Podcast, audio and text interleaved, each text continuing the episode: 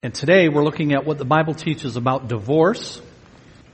Next week we're going to look at what the Bible teaches about the issue of suicide. And two weeks from today we will conclude this series with a Q&A time. We've never done the Q&A time so we'll see how that goes. If you don't have any questions I'll be ready to just persecute you with some lesson uh, if nobody has any questions. But we will have that time if you want to take advantage of that. What does the Bible teach about divorce? Top of page one then. Marriage is as old as human civilization, and marital conflict almost as old. On the day Eve took the fruit and then gave it to Adam, marital conflict reared its ugly head. Adam played the blame game, telling God it was his wife's fault that he ate the fruit. It does not take long after the I do's for conflict to come. Unchecked and unresolved conflict will not take long to raise the D word, that is divorce. So at the very beginning of human history, God creates the institution of marriage. God gives away the first bride. The marital bliss of the end of Genesis chapter 2 gives way to the curse of Genesis chapter 3 and very quickly at that. And some of the things that you see in Genesis chapter 3 that distorted and harmed the relationship between the man and the woman are things that continue in relationships today because we are all children of our first parents and we inherit their sin nature and we bring some of those same kinds of attitudes and hearts into those, into our marriage relationships. So the blame game, of course, goes on today. Uh, if it wasn't for her, then I would be. If it wasn't for him, then I could. And in many people's minds, if it just wasn't for the failures, the, the problems, the limitations of my spouse, then I could be a godly person and I could be a happy person as well. And in addition, not only do those same kinds of attitudes that were evident in Genesis chapter 3, uh, are they still evident today? But also some of the, the roles that God assigned to men and women in the first man and woman. Today we still have difficulty fulfilling those roles. Uh, I, if you were here in the first hour, and in the message from Ephesians chapter 5, we saw that Ephesians chapter 5 says to wives in verse 22, submit to your husbands. It says to husbands in verse 25, love your wives. And if you're thinking about it, that should raise a bit of a question, uh, and that is, it says husbands love your wives, but it doesn't say, at least in that passage, wives love your husbands. So does this mean that wives are off the hook on loving their husbands? Well, in fact, in other passages, in Titus uh, chapter uh, 2, for example, it does say that wives are to uh, love their husbands. In fact, uh, older women are to teach younger women to do that very thing, to love their husbands and to raise their, to raise their children and how to be keepers at home, uh, says Paul in that passage. So elsewhere, women are indeed told to love uh, their husbands. And in the first hour, I tried to make the point that even though the word submit is not used for men toward their husbands toward their wives, that the concept of placing yourself under the needs of your wife is certainly something that the Bible teaches. I tried to show that from 1 Peter chapters 2 and 3 and also from Ephesians chapter 5. So, the truth is, both husbands and wives are to love each other. And both husbands and wives, in a sense, are to submit to each other. Wives submit to the loving leadership of their husbands. Husbands submit themselves, place themselves under the needs of their wives. But if that's true, why, when Paul comes to this crucial passage in the book of Ephesians that's giving instructions for the various kinds of relationships that exist in society, starting in the, in the home, but then extending out into employer and employee with slaves and masters in Ephesians chapter 6 and verse 5. Why in that classic passage where he's dealing with the home and roles does he only say wives submit and husbands love? And I think the reason for that is, is because the roles that were assigned initially in Genesis chapter 2 were for the husbands to lovingly lead and for wives to help. He made a helper for him to assist them in that God-given task of lovingly leading, submit to the loving leadership of their husband, but because of sin, those will be the two things that both have such a hard time doing. Husbands are fine to lead. It's the loving part that we forget. It's to self-sacrificially lead for the sake of our wives, for the sake of our children, not to selfishly lead. Why? Because of sin. Wives have a hard time with this submission idea. And so that's why Paul explicitly calls it out, I believe, in Ephesians chapter 5. So God knows.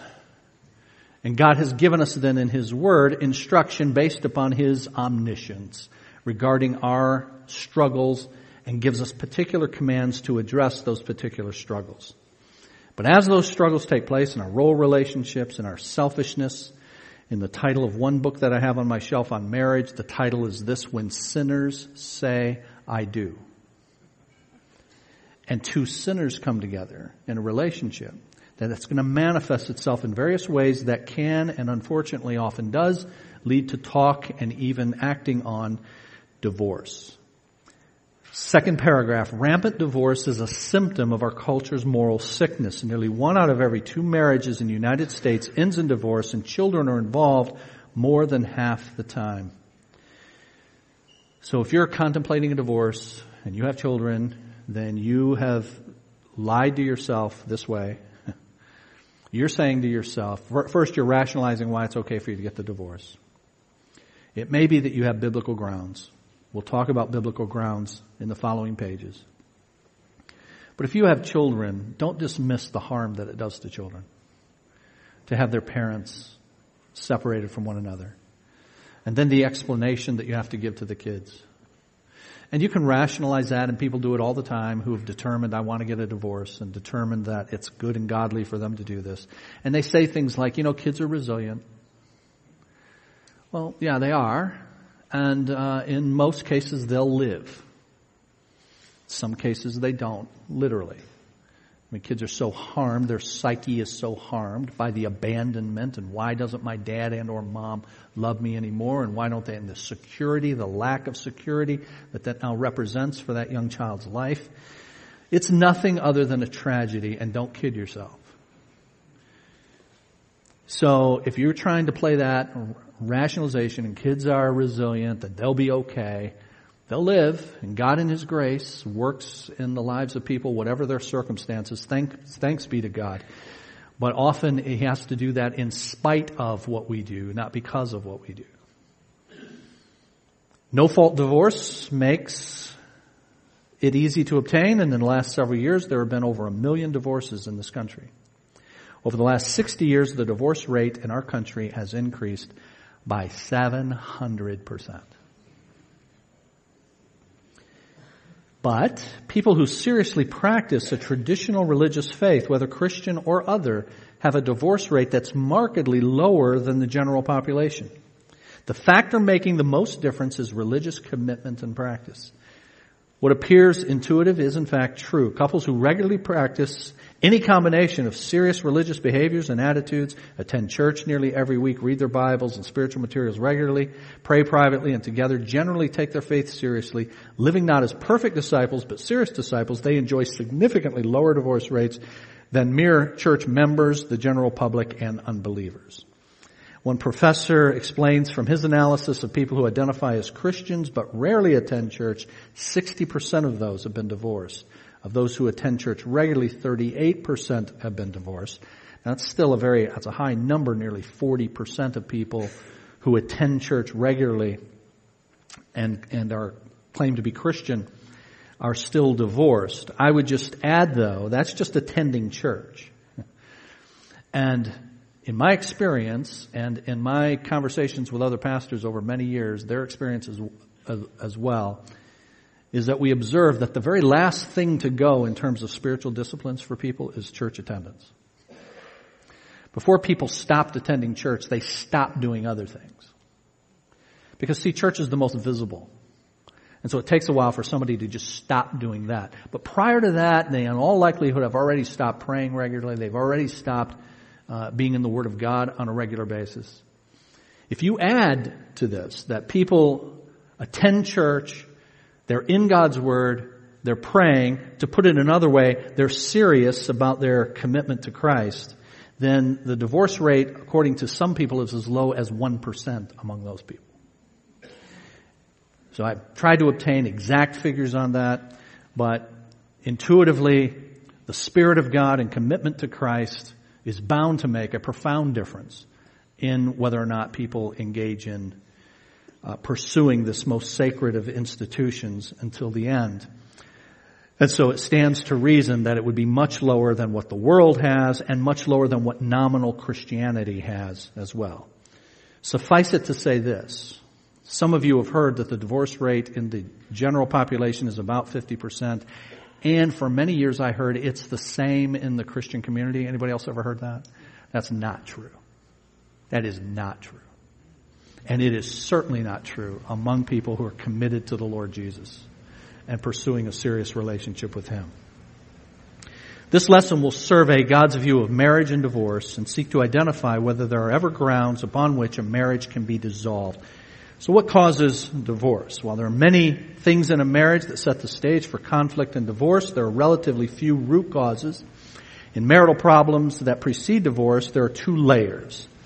Surface problems, first of all. So when people present what issues they have going on, uh, a lack of communication, performance-based relationship. Performance-based is similar to what I said in the first hour about the 50-50 approach to the marital relationship. You do your half, I'll do my half, and then we'll, uh, everything should work out. But as I said in first hour, uh, how I evaluate whether or not you're doing your half or you're evaluating whether I'm adequately doing my half is usually skewed toward my favor. So invariably, I'm going to conclude you're not doing enough on your end, and you're going to conclude the same thing when you get two sinful, selfish people together. That's not a proper approach to take. It's not 50-50. It's 100% on both sides. And both of you go all in, and you go all in whether or not the other party's going all in, as we outlined this morning. Top of page two, so-called irreconcilable differences. And I would just ask you to think about this biblically. Is there such a thing biblically as irreconcilable that we, that, that we cannot forgive someone for something? Let's assume that the person confesses and repents and seeks forgiveness. Is there anything that the Bible teaches cannot be reconciled? The answer is no. By the way, the right answer to that's no.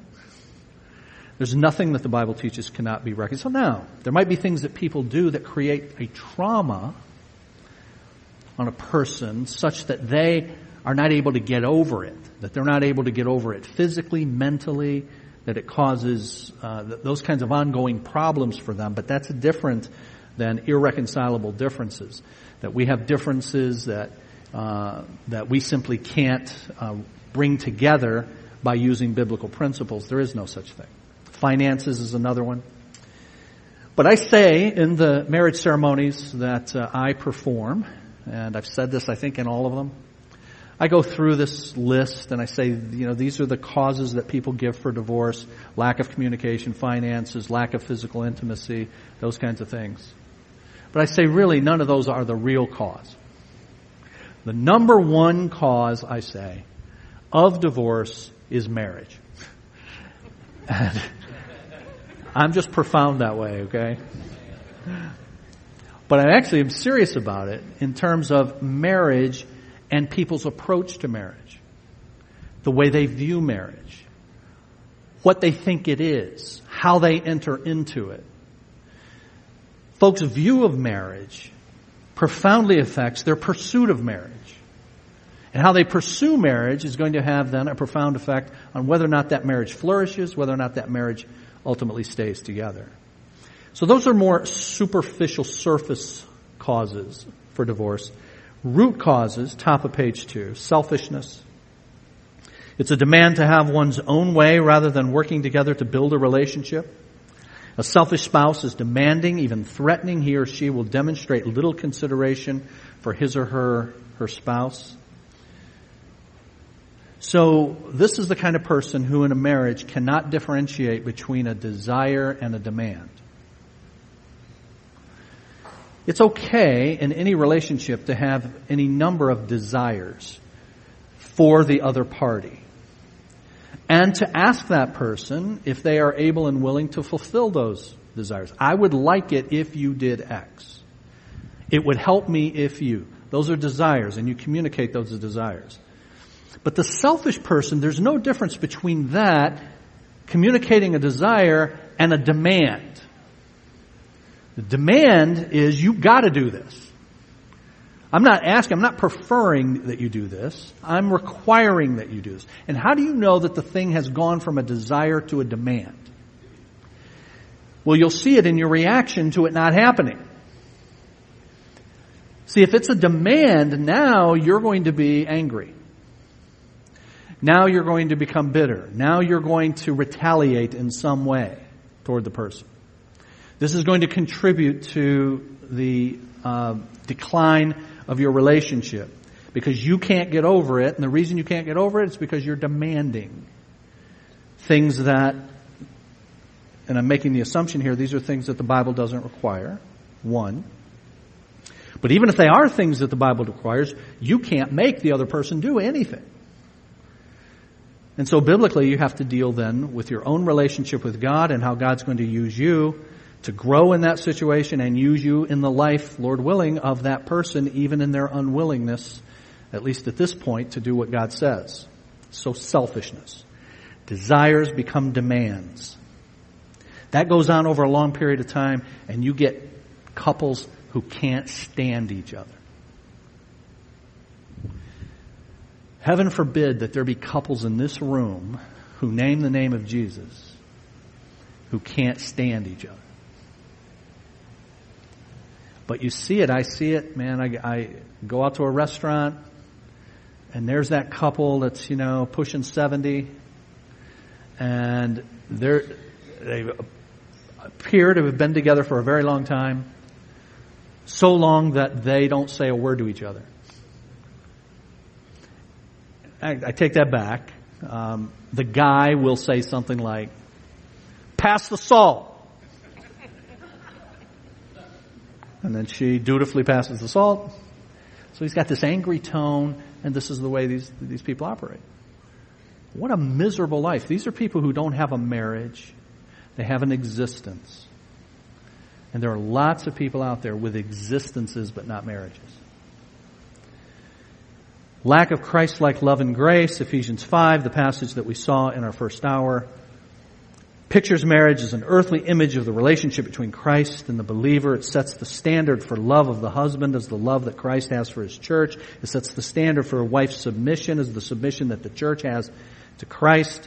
The image of his love for the church is directed to the man specifically, but as I said, Titus 2.4 teaches that women are supposed to love their husbands it's hard to imagine that God intended a different kind of love for the wife than for the husband. Ephesians 4.32 talks about God's grace and the impact it should have on our relationships. To live in the love and grace of Christ has a dramatic impact on your marriage. In every case of marital conflict, one or both parties are not living in Christ-like love and grace. And then with both of those, the root of that, those two things are actually the third there, sin. That's the real root issue. Selfishness and lack of Christ-likeness are ultimately sin issues. When conflict arises, there's often sin involved. When divorce approaches, there's always sin involved. Now notice, there's always sin involved. By one or both parties. Now I'm not someone who subscribes to there's never an innocent party. There can be an innocent party. Someone can do things and so aggrieve the other party that the other party has tried and is trying there may be innocent. Innocent doesn't mean perfect. Everybody's a sinner. But whenever there is a divorce, one or both parties has sinned in order to bring it to that point. That's for sure. This does not mean that all divorce is sin. It simply means that sin is involved in every divorce. So what does the Bible say about marriage and divorce? Well, first about marriage. Marriage is for life. When God gave the first bride away, he said, this is, or Adam said when he received Eve, she is now bone of my bones and flesh of my flesh. She should be called woman, for she was taken out of man. And for this reason, a man will leave his father and mother and be united to his wife, and they will become one flesh. In the New Testament, Jesus said, what God has joined together, let man not separate. So God's intention, out and outside of sin, this would be the way it is. You would have one man and one woman for one lifetime. And that's still God's ideal. And only sin breaks that. But the, what are the exceptions? Bottom of page two, hardness of heart and abandonment. God's teaching about divorce began all the way back in the first part of your Bible, the Old Testament, in the section that the Bible calls the Torah, the Hebrew for law. Notice this key passage from the book of Deuteronomy. If a man marries a woman who becomes displeasing to him because he finds, now notice this uh, phrase here, he finds something indecent about her. And he writes her a certificate of divorce and he gives it to her and sends her from her house. And if after she leaves his house, she becomes the wife of another man and her second husband dislikes her and writes her a certificate of divorce, gives it to her and sends her from his house, or if he dies, then her first husband who divorced her is not allowed to marry her again after she has been defiled. That would be detestable in the eyes of the Lord. What is that? so I want you to notice here that there's only one command in this whole thing.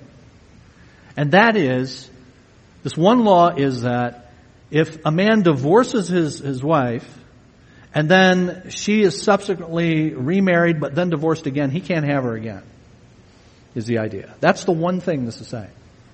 All the rest of these are conditional clauses. You see it starts out, if a man marries a woman, and then if he writes her a certificate of divorce, and if he gives her, and if after, these are all just describing a set of circumstances.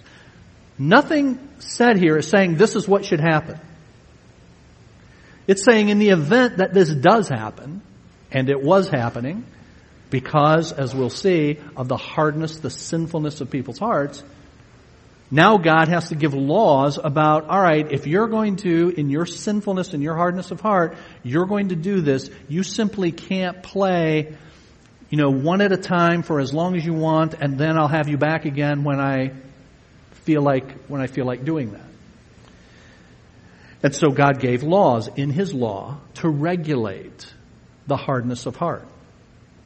By the time of Jesus, about 1400 years after Moses wrote this passage that we just read, it was common for Jewish men to put away their wives based on a loose interpretation of that phrase I pointed out to you earlier, something indecent. In fact, two rabbinical schools developed by Jesus' time, one taking a liberal view, one taking a conservative view.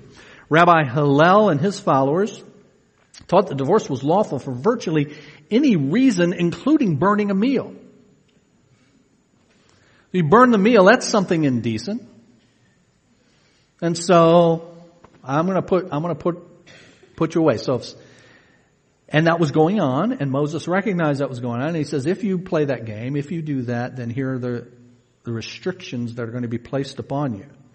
So that was the liberal interpretation. The followers of Rabbi Shammai believed that divorce could be legitimate only for sexual impurity. As was often the case in Jesus' earthly ministry, his opponents sought to trap him by forcing him to choose between these two opposing groups. So here's the passage in Matthew 19. Some Pharisees came to him to test him.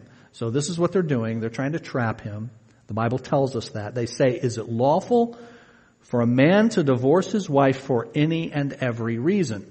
So is Hillel right? Is it okay for a man to divorce his wife for anything he wants?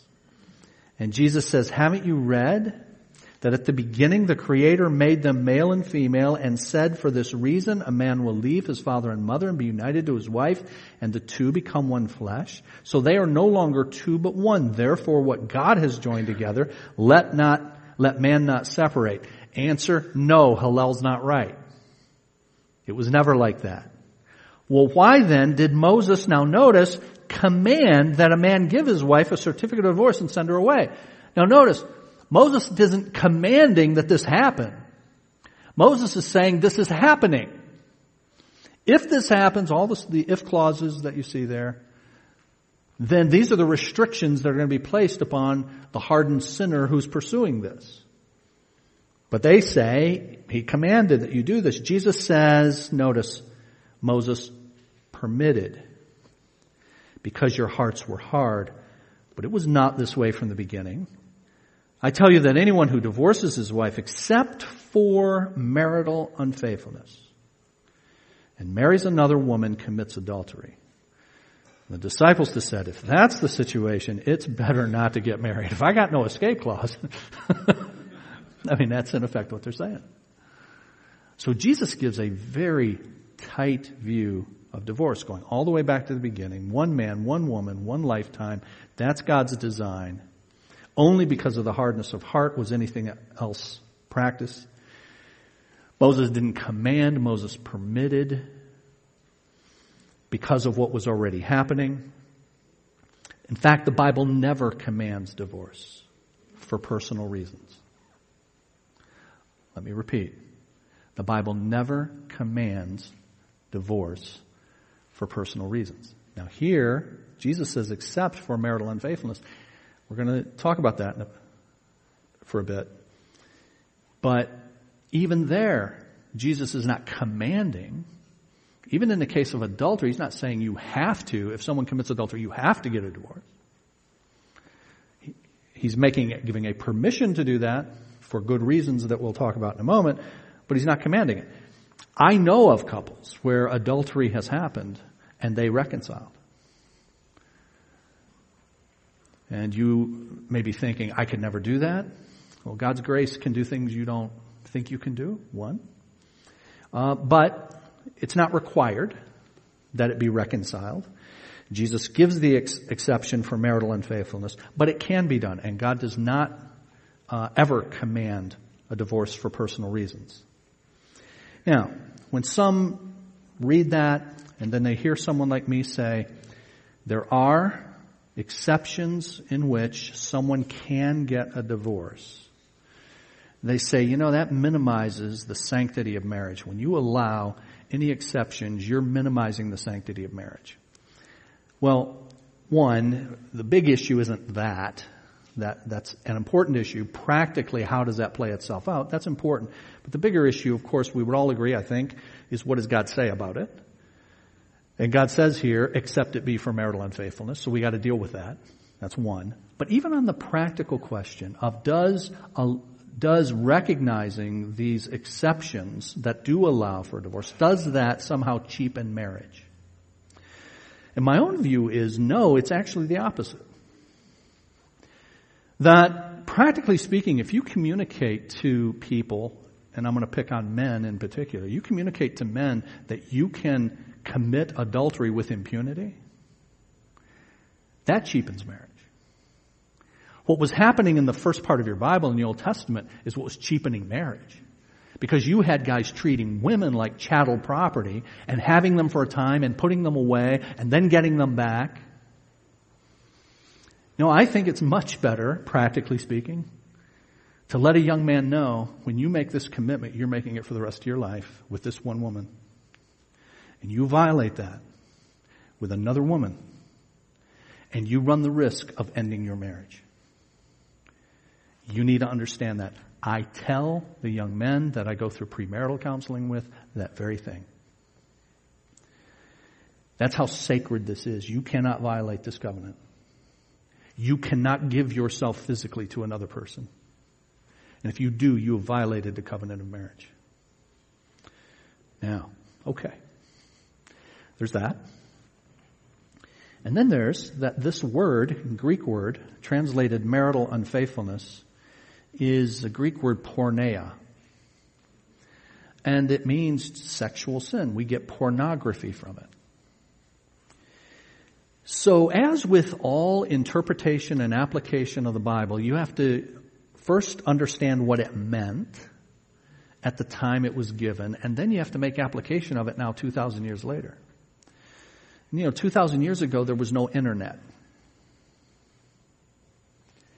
So there was not the ready accessibility of pornography. And if you wanted to commit sexual sin, you had to go out of your way to do it back in the day. If you wanted to look at pornography, you had to go to a seedy part of town. You had to put nose and sunglasses on, go into, you know, so nobody would recognize you, go into the seedy part of town, go into this, you know, seedy place.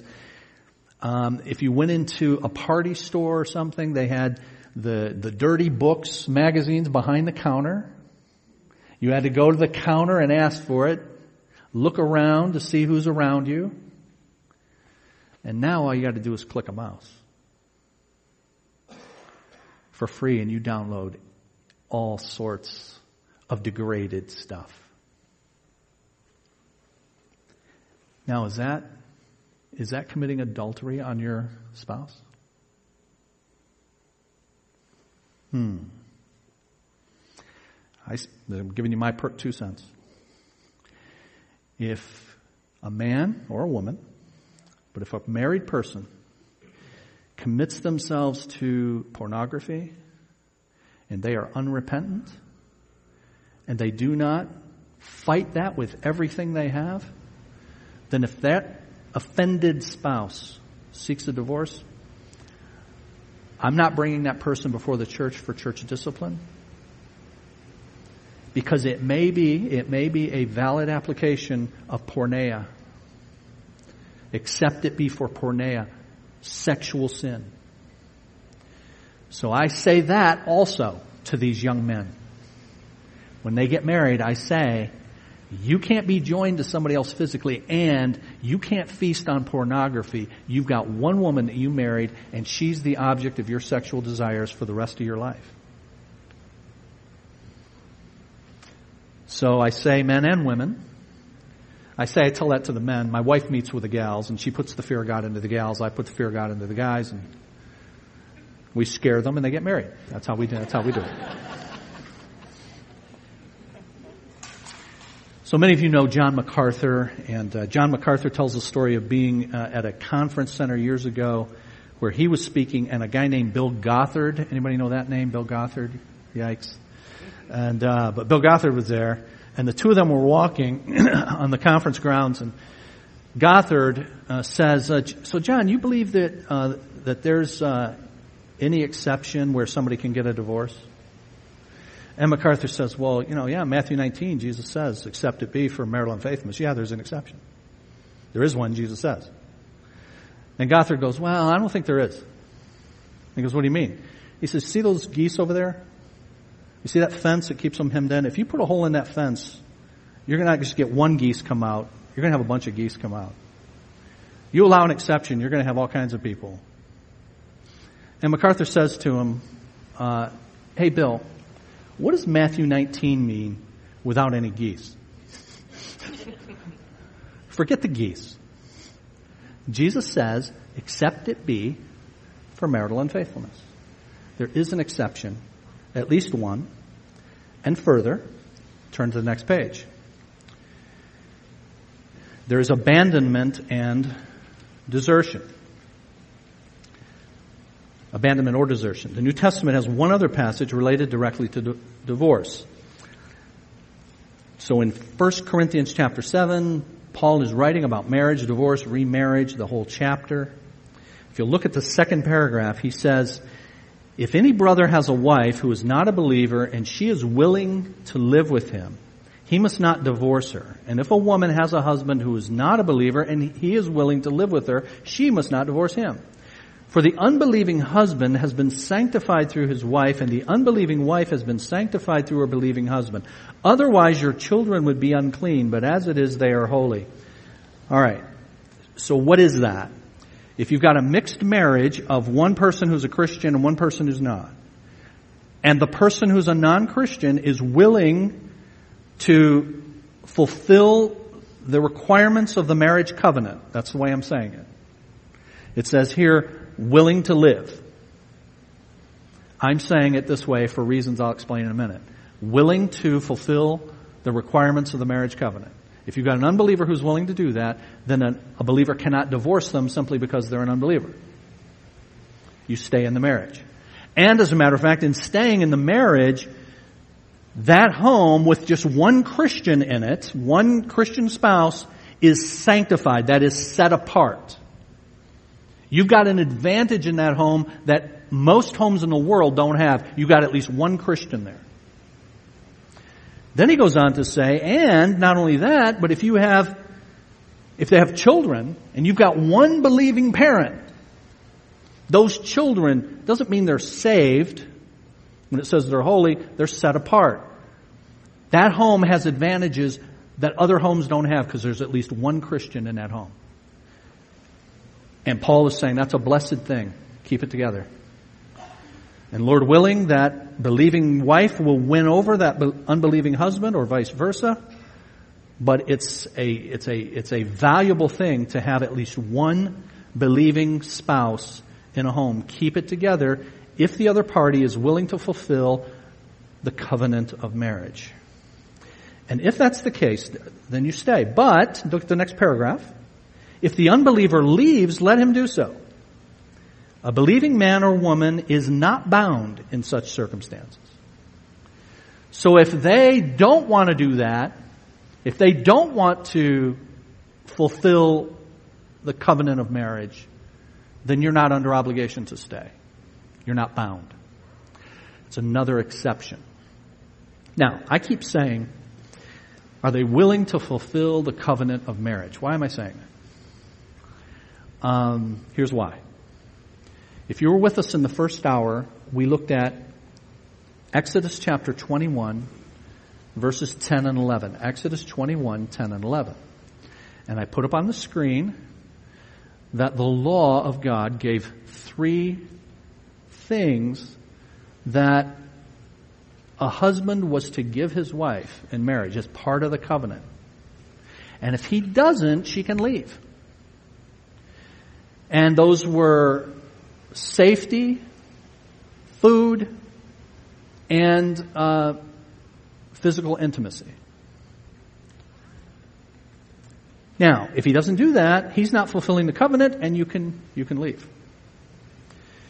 Now, I believe that Paul is, and many believe that Paul is basing what he says in 1 Corinthians 7 on that very thing.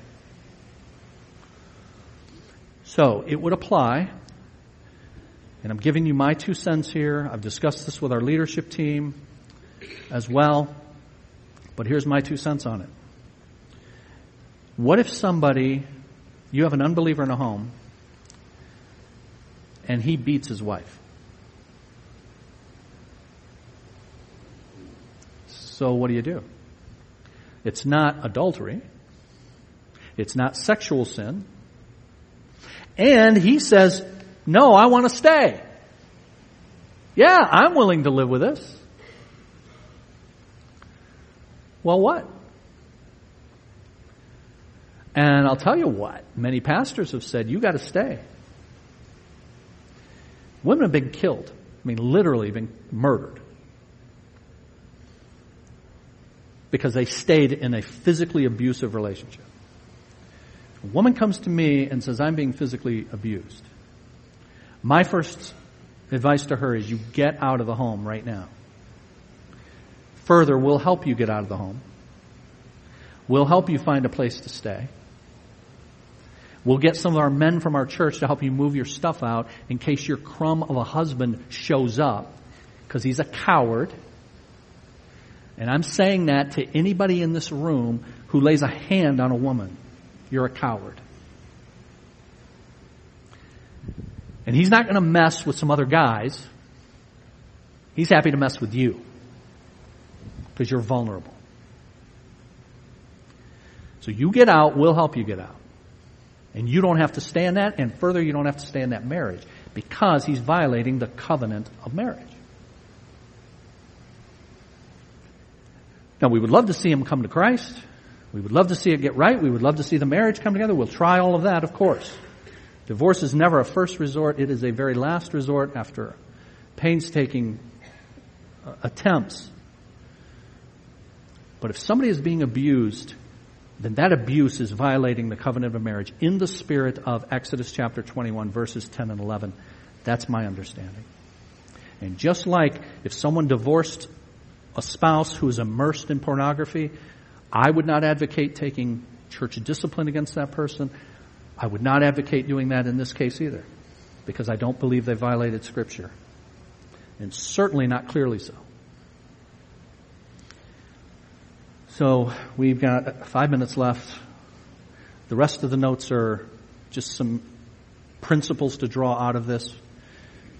But I just want to hit this as hard as I can one last time. If you're in an abusive relationship, get out. If you're an abuser, get right. Now you can get right. You can get right with your God. You can repent of that. You can confess that. And I'm urging you to do that. We're going to have a time of prayer in five minutes when we finish here. And when we do that, I urge you to cast yourself before your Creator and before the Savior who died on the cross for your sins. And you recognize that you've been a coward. I'm not just trying to say that to be mean. I'm just trying to say that's the reality.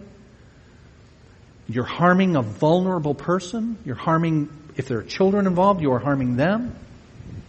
Perhaps you've been harmed in your past and you're doing it to other people. I hate that it was done to you, but you cannot do that to anyone. It's sin. It's heinous sin and you need to confess it before God. Here's the great news. Jesus died for your sin of abuse. And his blood covers your sin, whatever it is. And so you ask him to forgive you, to be your savior, to cover all your sin, past, present, and future, and you give your life to him. We'll give you opportunity to do that in a moment. Bottom of page four. How can it be avoided? Recognizes that God's design is one man with one moment for one life. That this is a covenant with your spouse and God. Top of page five. You live for Christ every day and demonstrate His grace in the give and take of marriage. Be willing to accept suffering as part of God's work in your life. God has not gone on vacation when things are hard. So recognize that God will work in you and through you. Be willing to work hard at your marriage, guard it with fierceness, learn to ask forgiveness, and learn to grant forgiveness as well. Top of page six. All right, we have a, I'm told, a parent meeting for the parents of those teens who are leaving on Sunday, one week from today, to go to Florida to help with a vacation Bible school at Pastor Matt Owens Church, uh, Community Bible Church in Orange Park, Florida. So many of you met Pastor Matt when he was here and preached two weeks ago. Uh, so our teenagers, uh, I think 15 of them, and four or five adults are going to Florida. They're leaving next week. They'll be there all next week uh, doing a vacation Bible school. So if you think of it, pray for them. But parents of those 15 teenagers, there's a meeting about that. It's in the teen area at the south end of the building. As soon as we're done here, Pastor Larry will be leading that. Okay? Let's pray. Father, we thank you for today. We thank you for what it is we uh, set aside to remember, namely Father's Day. And the privilege and the awesome responsibility, daunting responsibility of being fathers. But Lord, we thank you for granting us this grace of children and entrusting them to our care on your behalf. Help us, Lord, to fulfill it in the way that you have given us in Scripture and for the purposes that you have given in Scripture, namely your name and your glory. Lord, we thank you for this time to look at your word about what you teach about the sacredness of marriage and that it is to be one man and one woman for one lifetime. And yet because of the hardness of heart, because of sin in our hearts, the marriage covenant is sometimes broken through sexual sin. It is sometimes broken uh, through desertion. It is sometimes broken because of abuse. Oh Lord, we ask you to work in the hearts of those who are in those situations. For those who are pursuing sexual sin, Lord, help them to see how heinous it is before you and to repent of that and repair to the cross of Jesus for forgiveness. We thank you that you invite us and bid us to come when we've sinned and even sinned in grievous ways. Lord, for those uh, who are thinking about leaving, Cause them to reconsider. Help them to think about you first and foremost and that marriage is from you and that when we damage marriage, we damage your reputation And then there are others involved on a horizontal level. There's the, the spouse that we're leaving. If there are children, they will be harmed. And so Lord, uh, move in their hearts so they reverse course. And then come to you, that they come to you for you to change them and change their home and reestablish it on solid principles and, and, and, and this relationship is pursued by the power of your spirit. And then Lord, for any who are being harmed, being abused, grant them the way, the courage to leave. Grant them safety. Grant us, we ask you, the ability to help any in that situation and help them in an effective way. And then, Lord, I pray for any who would deign to lay their hand on one who is vulnerable, whether a husband to a wife, a parent to a child, in an angry way and in a harmful way. Oh Lord, protect those who are vulnerable. We ask you. You're the champion of the vulnerable and the weak. So we ask you to protect. Lord, we ask you to move upon the heart of the abuser. Draw them out of their self-centeredness and to the cross of Jesus. Help them to see that all of our sin, and certainly including this sin, sent God the Son to the cross to die to pay the penalty for our sin. There is a penalty to be paid for sin. We thank you that the Lord Jesus paid it in full. But if we do not avail ourselves of the payment that he has made for our sin, then we will pay for it ourselves forever in hell. And in the meantime, there are the practical consequences of that sin in the lives of all that are touched by it. So Lord, we ask you to do this. We ask you in your mercy to touch hearts, repair marriages, restore homes. We'll give you the praise for all that you do. Go with us now, we ask you. Grant us safety this week. Grant us opportunity to represent you accurately in the circles of responsibility that you've assigned to us and bring us back together next Lord's Day. We pray in the name of Jesus. Amen.